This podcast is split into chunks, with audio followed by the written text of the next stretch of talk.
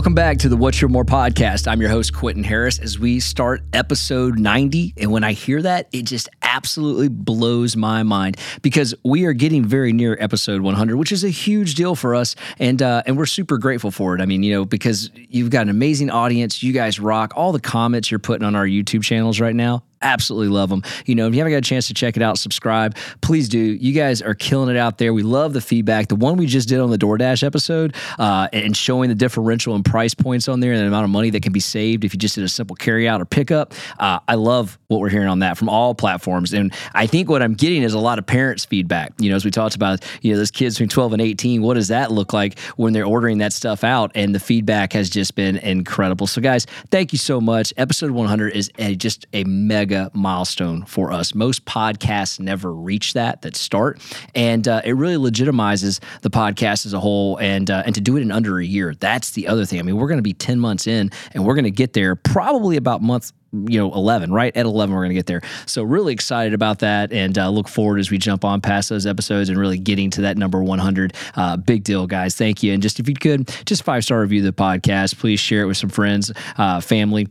You know, uh, Apple, Spotify, Google, Amazon, all those platforms. I will stop the shameless plug right now, but just excited and just want to say thank you guys. Uh, definitely appreciate it. It's been a uh, it's been a fun run so far. I can't wait to see what we do next and uh, and bring on more guests. Big shout out to all of our guests and our co-hosts, Daniel Halverson, Alex Stewart, and uh, my producer, Charlie Walker. It's just been uh, pretty pretty amazing so far. Uh, and, and seeing how people are appreciating this. So thank you guys very much. So speaking of that last episode we just did, um, you know, we were talking about like, how do you, how do we help people save, right? I mean, and we showed eighty percent right out the gate that you can save on food costs if you're using a DoorDash service, which I imagine many of our listeners are just based on the feedback that we've gotten. And so today, I kind of want to talk about the the most recent inflationary index that came out. Remember, there's three of them. There's the C P I, there's the P P I, and then the P C E. I know that's a lot of acronyms, right? So we're going to focus on the P C E, uh, the personal consumption expenditure. And, you know, by definition, what that is, is that's, that's just a measure of the prices that people living in the United States or those buying on their behalf pay for goods and services, right? And inside there, you know, we have a regular inflationary called the headline, right? That measures everything. And then the core. And the core strips out food and energy because of the volatility. And that's what the Federal Reserve likes to look at is the core. And then there's a sticky core, right? Or a super core, as you may call it, one of those two. That just means they take housing out of the equation. So now we've got everything in there minus housing, uh, energy, and, um, and, and food. So when we take a look at these things, um, It's kind of it's interesting to me because uh, the index went up a little bit, right? I'll just cut to the chase. Index went up a little bit, but nothing to be too alarmed about, if you may. But what was interesting is that, you know, there are some analysts um, from around the country that uh, have made some commentaries in regards to um, maybe the Federal Reserve, you know, should take a look at home prices because that's going to make the index, of course, look higher down the road. And I thought that was kind of something to sit back on and go, well, I mean, last time I checked, the home prices weren't included in there. Uh, when they come up with housing, the housing component is made up of a rent history and then the owner's equivalent of rent, which we've talked about for years, meaning like, hey, you own a home. I call you and I'm like, hey, how much will you rent your home for? And you go, X amount. Well, that's how they're deriving that. Archaic at best, I do agree. Um, that's how they do it. So when you see an analyst come on or, you know, a consultant come on and say, you know, yeah, they need to consider that housing prices are going up. And then, you know, as, as the housing component of inflation, that's going to, that, that, of course it's going to go up. And you're going, that, that's not how they calculate it. So um, maybe, maybe, maybe it was out of commentary. Maybe it was, it was, you know, broadcasted incorrectly, but it was definitely not relayed correctly. Um, But inside of that are, are consumer spending habits, right?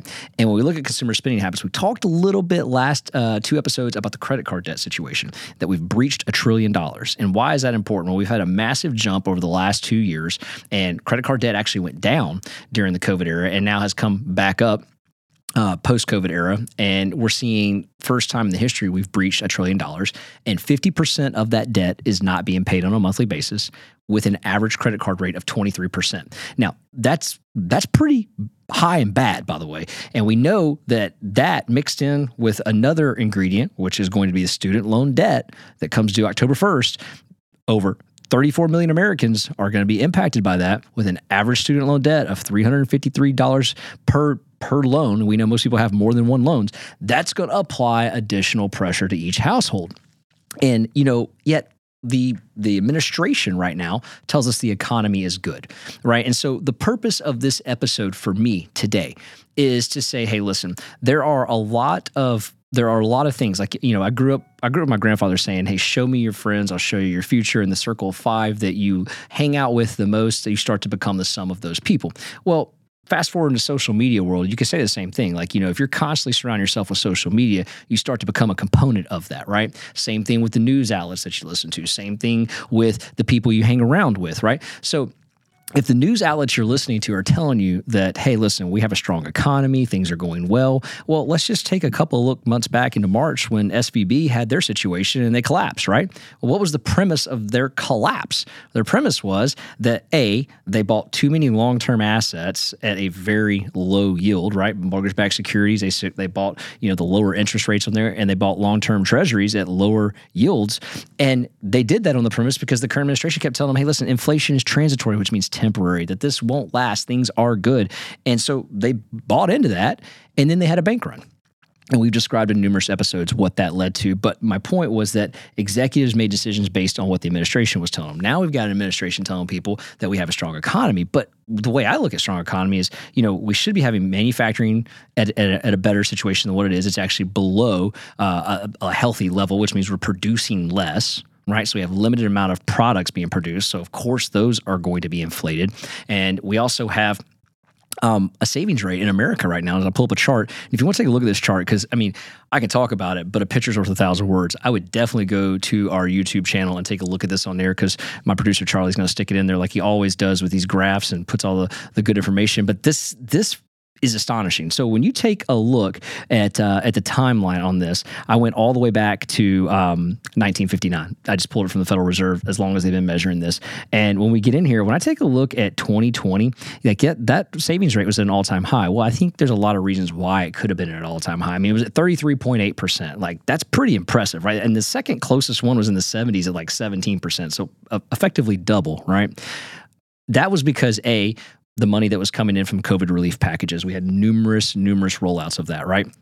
But more importantly to that, there was nowhere to spend your money. Like you weren't going on vacation, you know, lots of states opened up at different levels. And so the the spending habits started to basically go in different levels based on what your state was allowing as far as restaurants being open and vacations and et cetera, et cetera, et cetera. There was online retail, but I mean, it was only accounting for so much. So we went from a thirty-three point eight savings rate to just, you know, just about a year later down to twenty-six point three.